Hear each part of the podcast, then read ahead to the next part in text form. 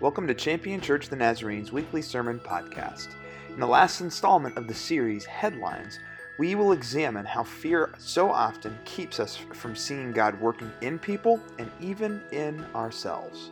We will find that God calls questionable people to do his work, even to lead his church. You know, today is We've been talking about testifying pretty much almost since Easter. And it's not necessarily the way that we thought testifying would, would lead us, right? We think of testimonies, of standing up and sharing and speaking and things like that. But in the past few weeks since Easter, we began to understand that testifying, bearing witness to the resurrection, isn't just in what we say, it's not just in what we experience, but it's what we do, it's how we live, it's how we give, it's how we serve.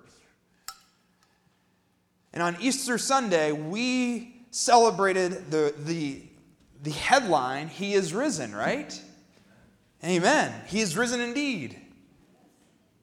And as we began this journey, we, we realized that the reason why we know that He is risen isn't just because there was an empty tomb and not just because there were grave clothes, you know, properly put in the grave, not just because people saw Jesus after he died, but because those same people began living in a way that reflected his resurrection.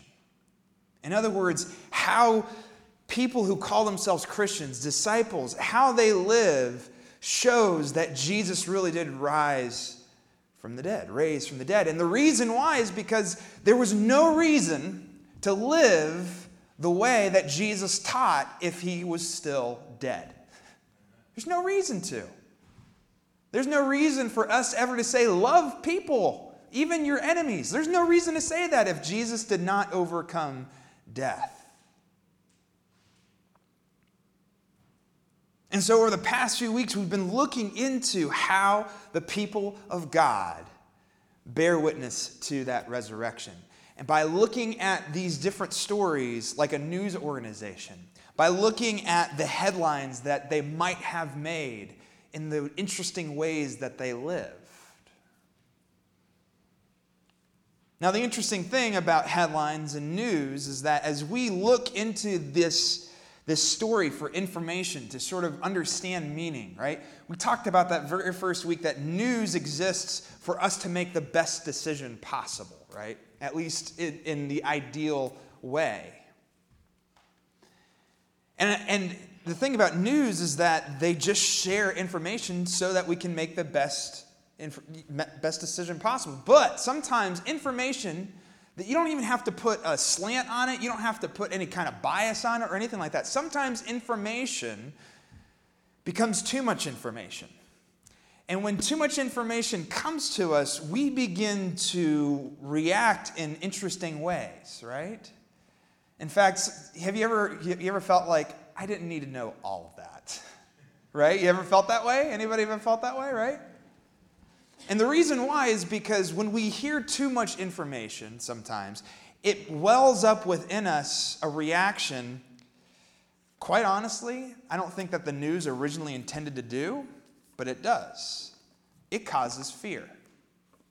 It causes fear in people. And if you watch, it, it, it's, it's understandable, right? I mean, can you blame us when, when the headline on the news is, is simply a drug deal went wrong, went, went bad two blocks from where I live, I become slightly scared because that was two, that's two blocks from where I live, right? Or we think about when you see the headlines that there are shootings that happen in places that we never ever thought would happen, like shopping malls and waffle houses and movie theaters. And when you go in the movie theater and the lights go down and you see the, the, the, slide that says, make sure you know where the closest exit is, all of a sudden in the back of your minds, that fear comes up. What if somebody is carrying some weapon and goes nuts on us, right? We are, when we hear about corporations merging And we've heard multiple times when corporations merge that oftentimes they eliminate jobs, and we begin to think, Am I next? What's going to happen to me and my family?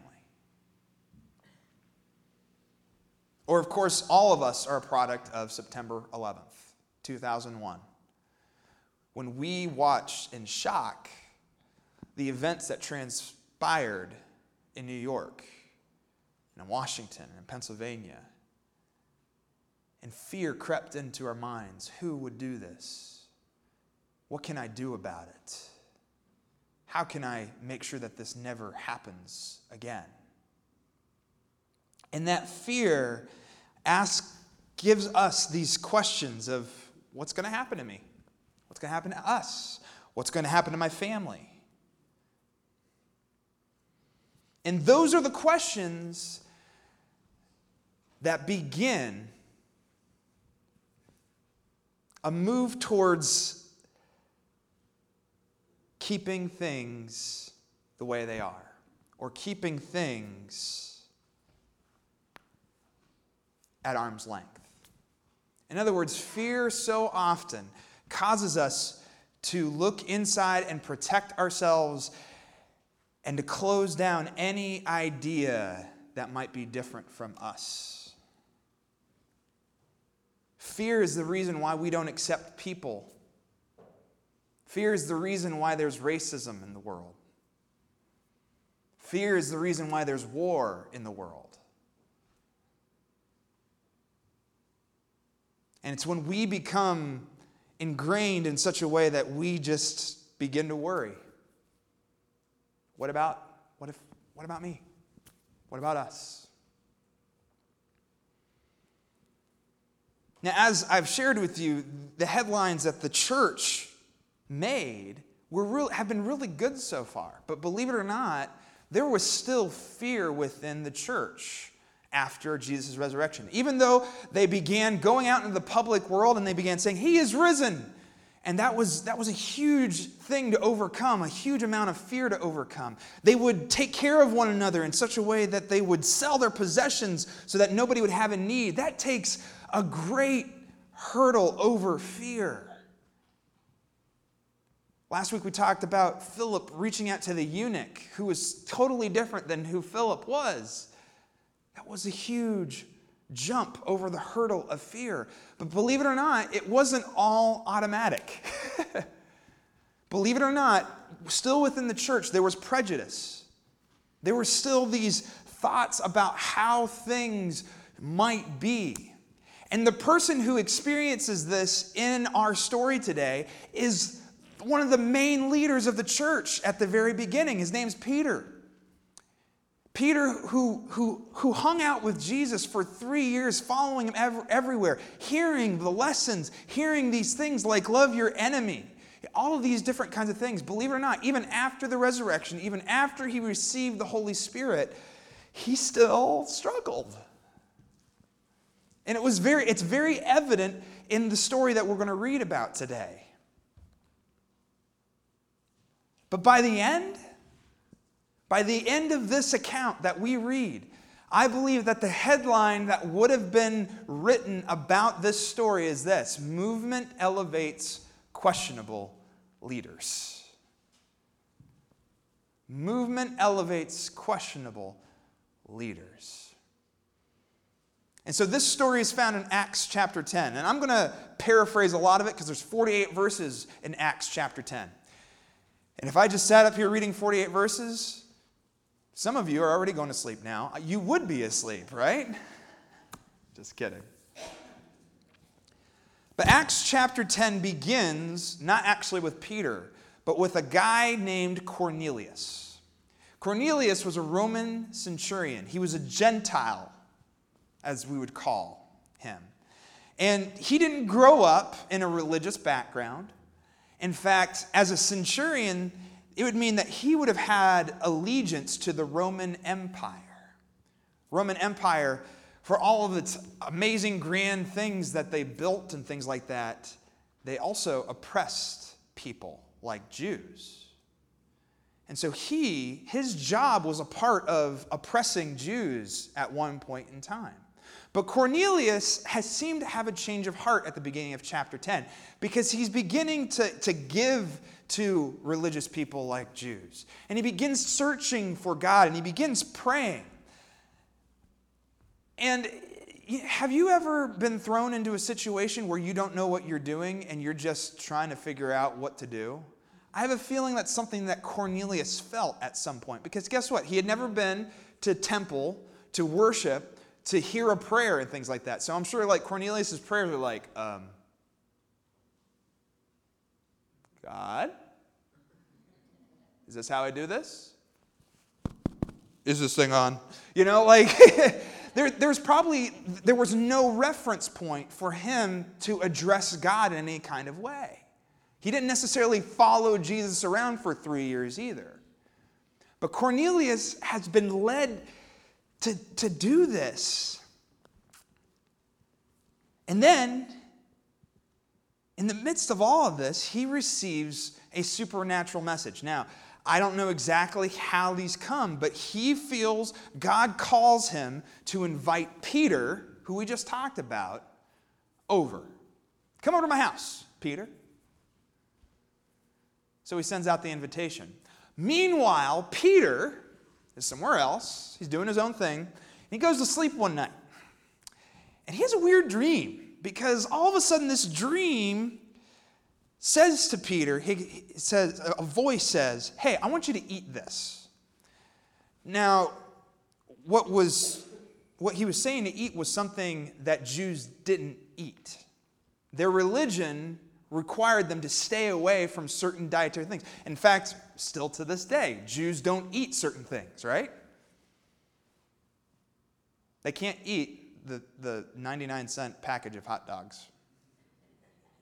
You have to get the, the $4 hot dogs where it says kosher on it, right? But this diet, if, if, if Peter would eat this, he would be considered unclean. Now, the reason why he's like, no, why would I do that? Is because it's ingrained with him. This is what he has lived his entire life as a Jew. It, was, it wasn't just a religious standpoint, it was he wants to stay in right relationship with God constantly. And so when he receives this, this, this, this dream, he's very hesitant at first.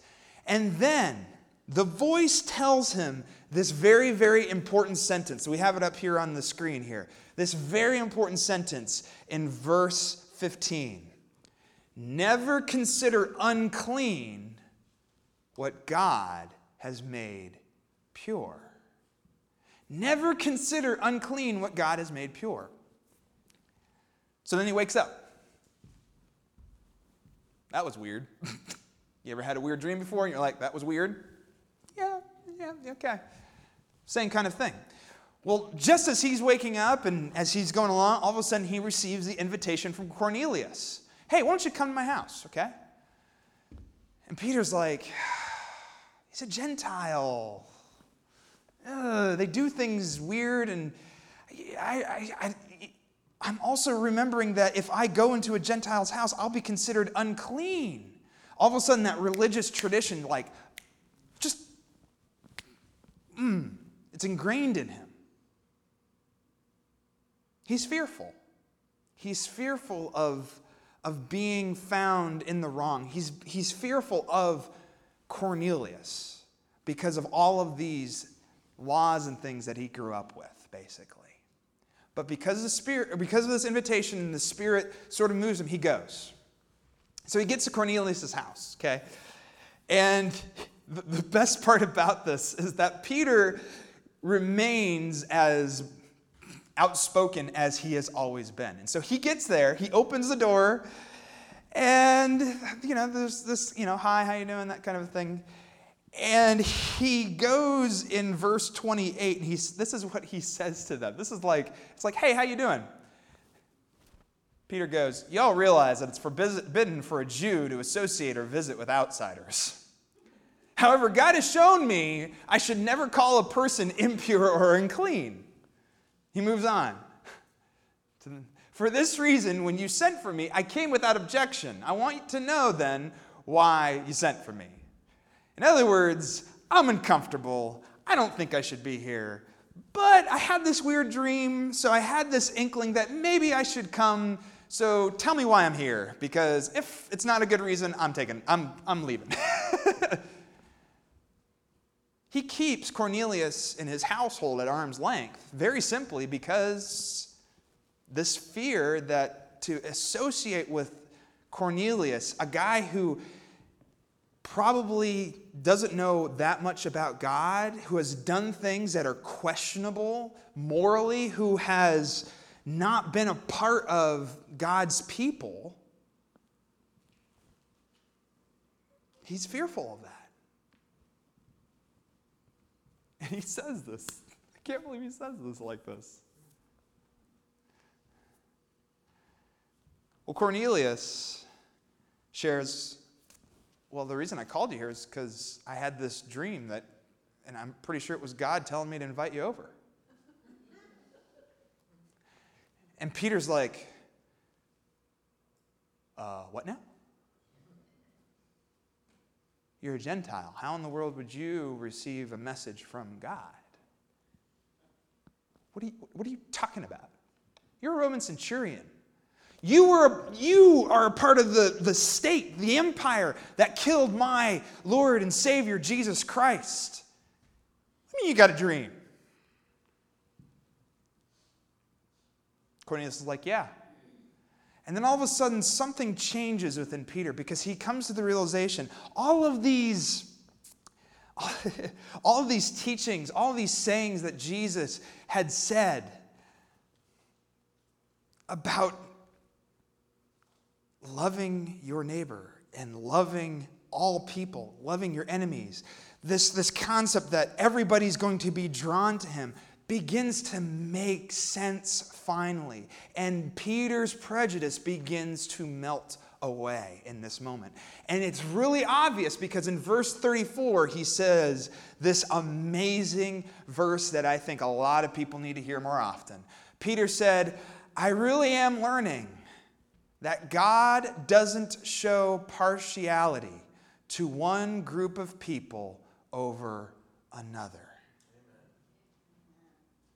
I really am learning that God doesn't show partiality to one group of people over another. Translation There's nobody who is favored more than, God, than, than another by God. No country is better than another country. No race is better than another race. No gender has more control over a gender. God doesn't show partiality, He loves every person the same and will go to the ends of the earth so that every person would be in relationship with Him.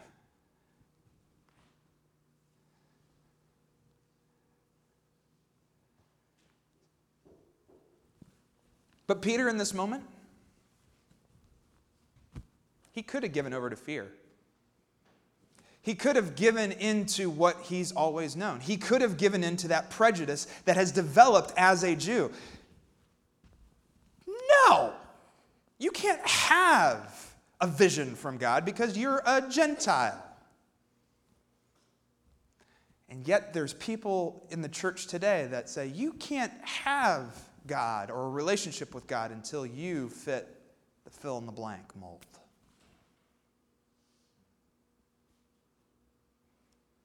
No. God is working among all of us equally. And Cornelius had ears to hear and eyes to see.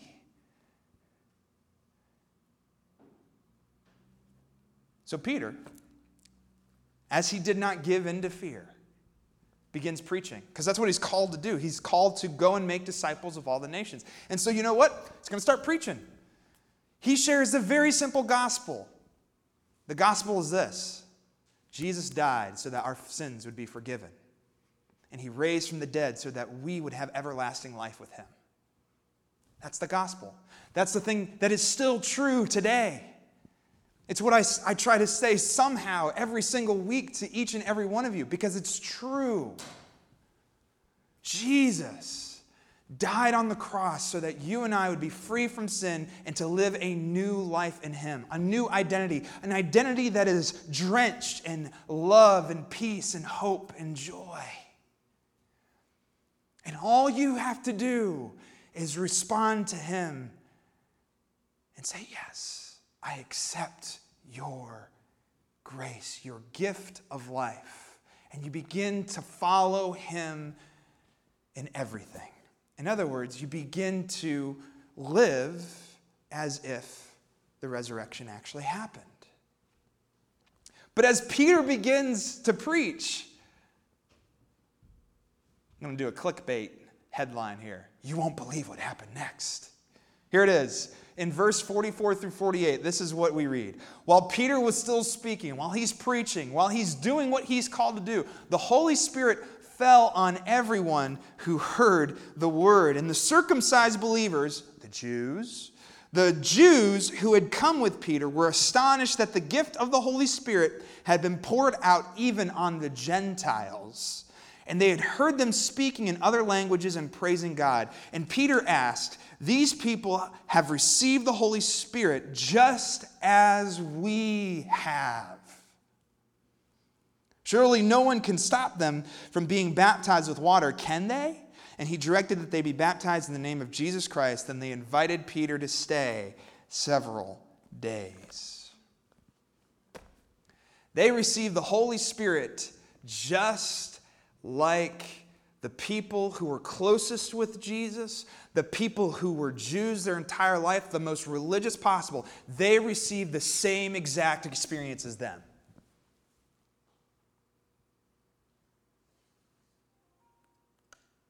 God worked in somebody who was unexpected.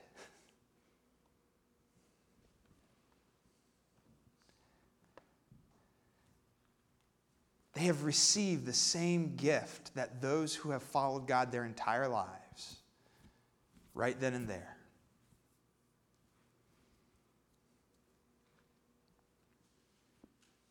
Now, The funniest thing about this is that in some traditions, Cornelius doesn't just become a believer. There are some faith traditions, like the Coptic Church and the Orthodox Church, that have it written down that Cornelius followed Peter after Peter was done there. And he went to go hang out with the apostles. And Cornelius began to learn more and more and more as he was given this grace with Jesus Christ and the Holy Spirit upon him and later Peter would make him a bishop. Cornelius, who was not religious at all, who did not know anything about what God has done in the past, in just a few short, maybe months or years, becomes a leader in the church of Jesus Christ.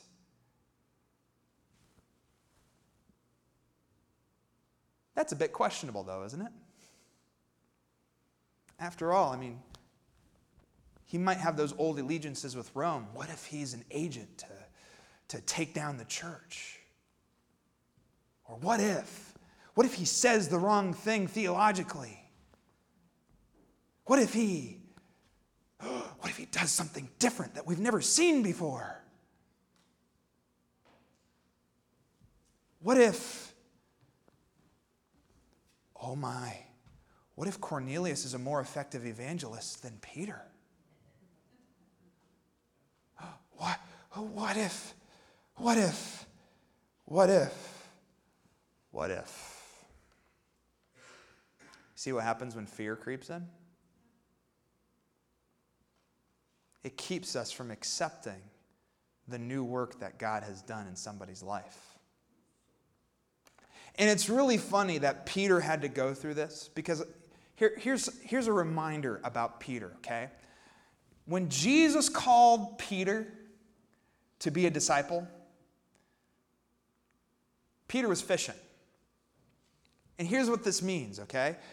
If Peter was fishing, it means that he was rejected by the, the temple, the religious people, saying, You're not good enough to become a rabbi. That's what it means. So, whenever you get rejected by rabbis, you do what your dad does. Peter was not good enough. And yet Jesus says, Hey, come here, follow me. I'm going to make you fishers of men. Peter wasn't qualified. And yet Peter forgets that God has continuously throughout time worked through people who are unexpected or unequipped. People who think that they can't do it. I think Andy Stanley says it in the best way possible. The Bible is full of illustrations of God calling and prodding people into service in spit. There's supposed to be an E there. That's, and that's my fault right there. I typed this, okay? the Bible is full of illustrations of God calling and prodding people into service in spite of their overwhelming sense of inadequacy. And in every instance, in every instance, their faith in God got bigger.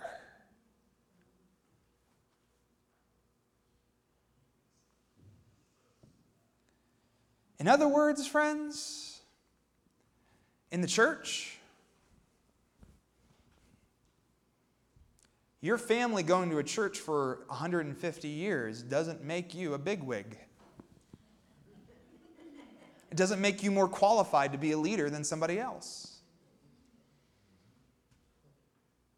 That means that no amount of money that you have will get you more pull. It means that no stature moral belief or perspective will give you more pull. In the church, there is no race that is superior. There is no country that is ordained. There is no gender that controls. There is no education that makes you better than somebody else.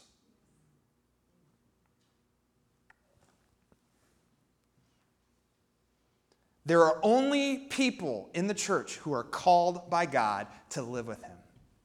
That's it. And it doesn't matter if somebody comes into this building on a Sunday morning from the wrong side of town. It doesn't matter if there are addictions in somebody's past. It does not matter what we have personally done before. All that there is is the grace of Jesus Christ in the Spirit that lives within us to live and love together as God has called us to live.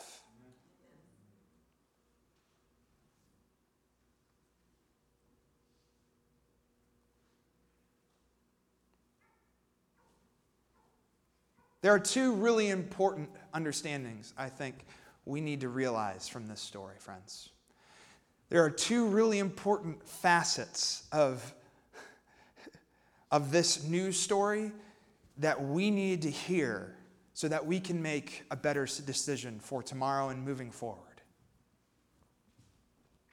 The first is this nothing can stop God from working in and through unexpected people. And we need to have our eyes open and invite new people into the work of God. This, this reality here is for you who believe in Christ, who are working for Christ in all kinds of things. You're doing things. You might even be here. Uh, you've helped out with some very important things going on here in the church or in the community and all these things. You're established as a servant of Christ. Don't let that create a blind spot for you. We are all called to have our eyes open and to invite new people into the work of God. And it might be the person who has been on welfare their entire life. It might be the person who is just a week clean from heroin. It might be the former prostitute. It might be a former inmate. It might be somebody who just annoys the snot out of you.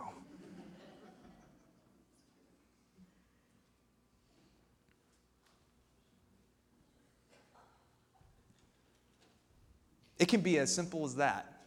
It really can.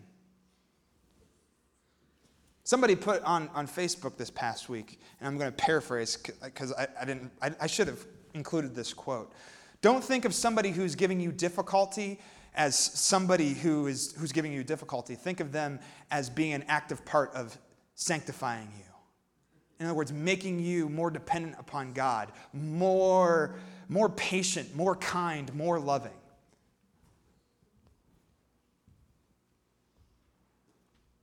Because guess what? God is working in all of our lives. And the question is are we at those moments? Has God given us this moment to invite them in to a life of freedom from sin and life everlasting?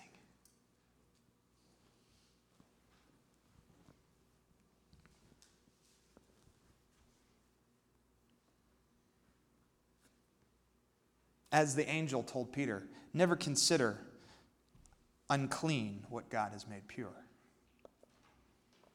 The second thing, and this is more geared towards maybe if you've been, you've always wondered what God has been leading you to do or to, to, to be a part of the church and you're just, just not exactly sure what to do next and all these different kinds of things, okay?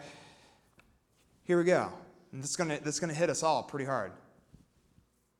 Don't be surprised when God calls you to do something you feel you are unprepared for or what you think someone else is more equipped to do.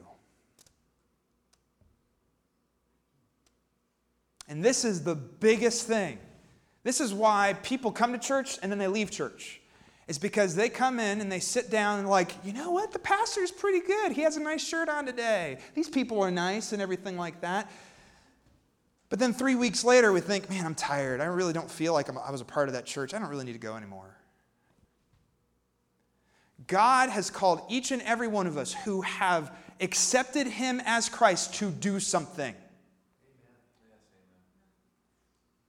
And by the way, it's summed up like this make disciples of all nations. If you think you can come to church for the rest of your life and not have an impact on somebody with the Lord, you are not living a Christian life. You're a poser. You're a hypocrite. I know that was really that was that was harsh.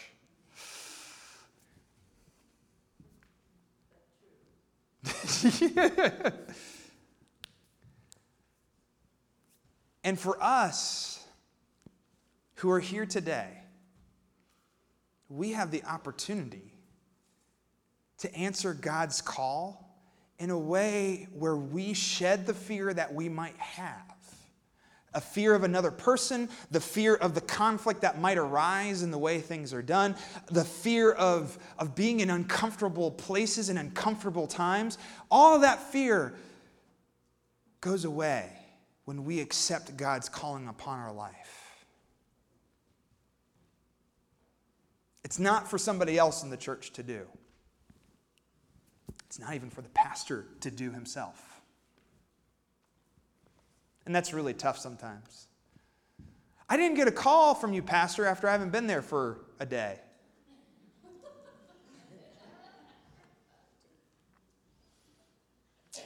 Has anybody else in the church called you? No. Hmm. Pastor, can you deal with this person over there? They're bugging me. What's bugging you? Do you have grievance with that person? Because I'm pretty sure God has called us to share our grievances with one another and then forgive one another on the other side of it.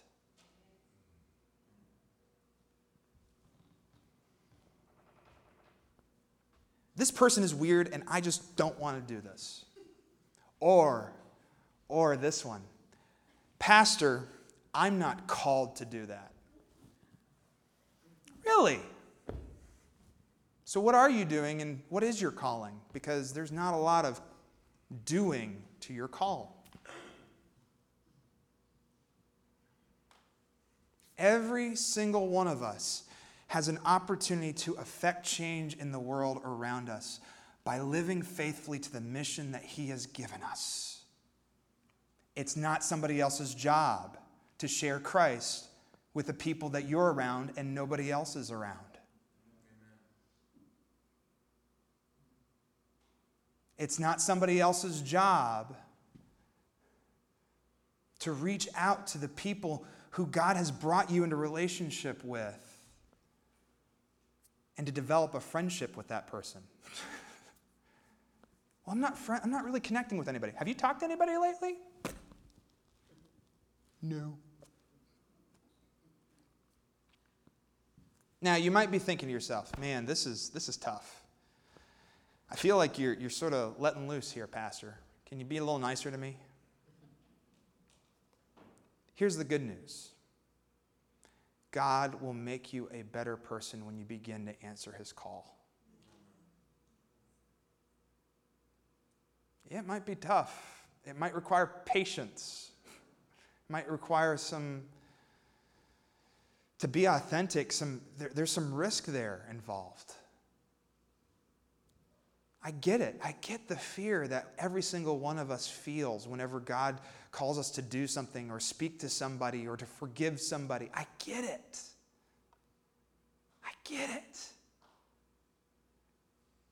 But Jesus has beaten sin and death and what in the world? If that doesn't encourage us and help us to live in the Spirit, then I don't know what will.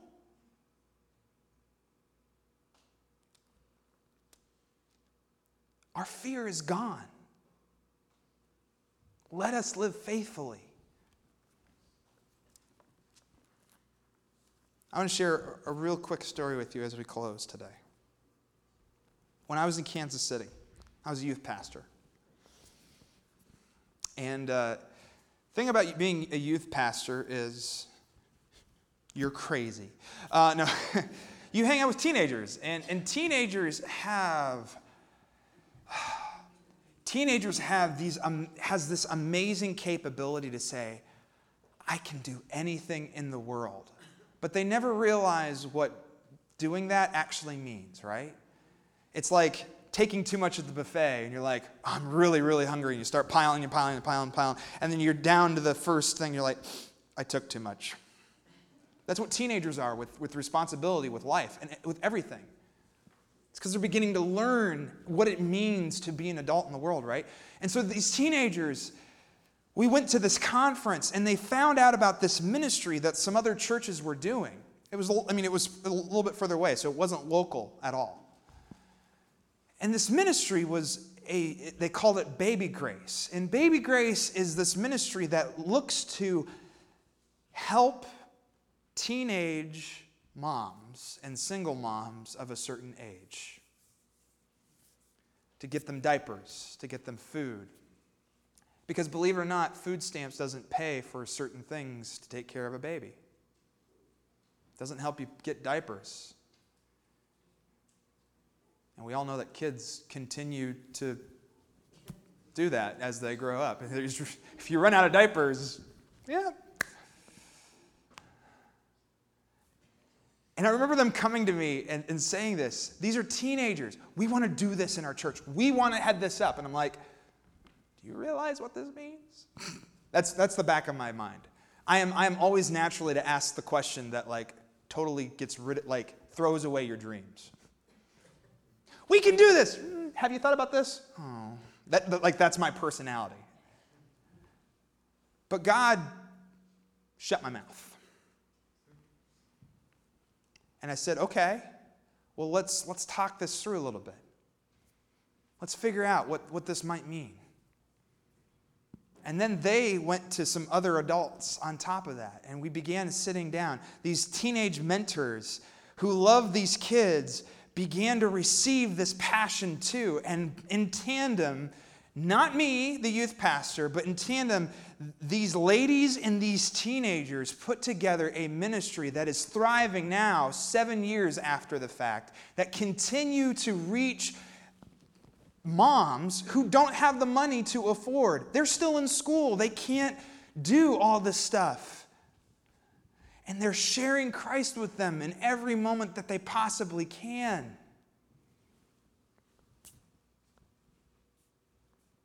I could have said, You're teenagers. No, you don't know what this means. But they were unequipped. and they were unexpected. And they began living into God's calling. And they are doing amazing work for the kingdom of God today. So I ask this question today as we end today What is God calling us to do as a church? I know, make disciples of all nations. I've made that, that's pretty clear. But who among us has God placed a calling on your life and you just never wanted to say it because you were afraid? Who among us have been coming to this church for so long but ha- hasn't connected beyond Sunday morning because we're afraid? How is God going to work through us to reach people in the Champion and Warren area in such a way that they come to know Christ? Who is the next questionable leader in this church? Is it a former addict? Is it a single mom? Is it a single dad? Is it somebody who just became a Christian a few months ago? Is it a person who lives in the wrong side of the tracks? Who is it? Is it you? Is it one of our kids? Is it one of our teens?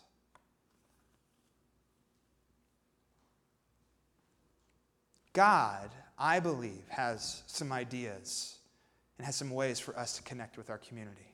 And so today, if you feel, if you have had an inkling, a thought, Write it down. Write it down on your connection card, and we'll start to talk about it. We'll start to talk about is this something that is going to reach people for Christ? Is this living within the way that God has called us to live? I'm asking you that if you've ever felt that, to take a leap of faith today. Oh, and please don't suggest something that you're not willing to be a part of yourself because it's not somebody else's job to do what your idea was.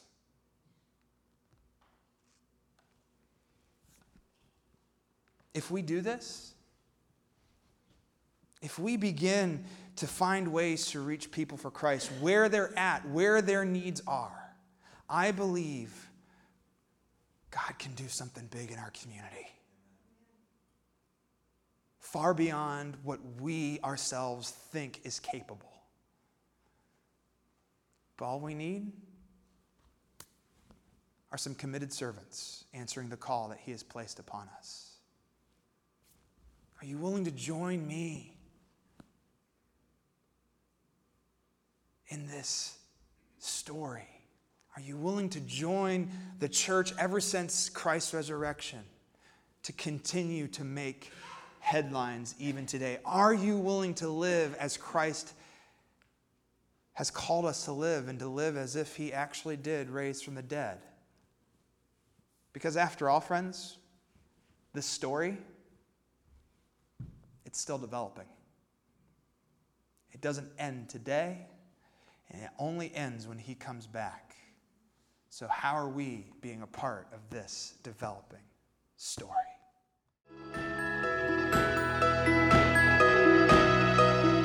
Thank you for listening to Champion Church of the Nazarene's weekly sermon podcast. We hope you are inspired by this week's message. We'd love for you to join us on a Sunday morning at 10:30 a.m. We are located at 3924 High Street Northwest in Warren, Ohio. For more information about our ministries, visit us at championnaz.org.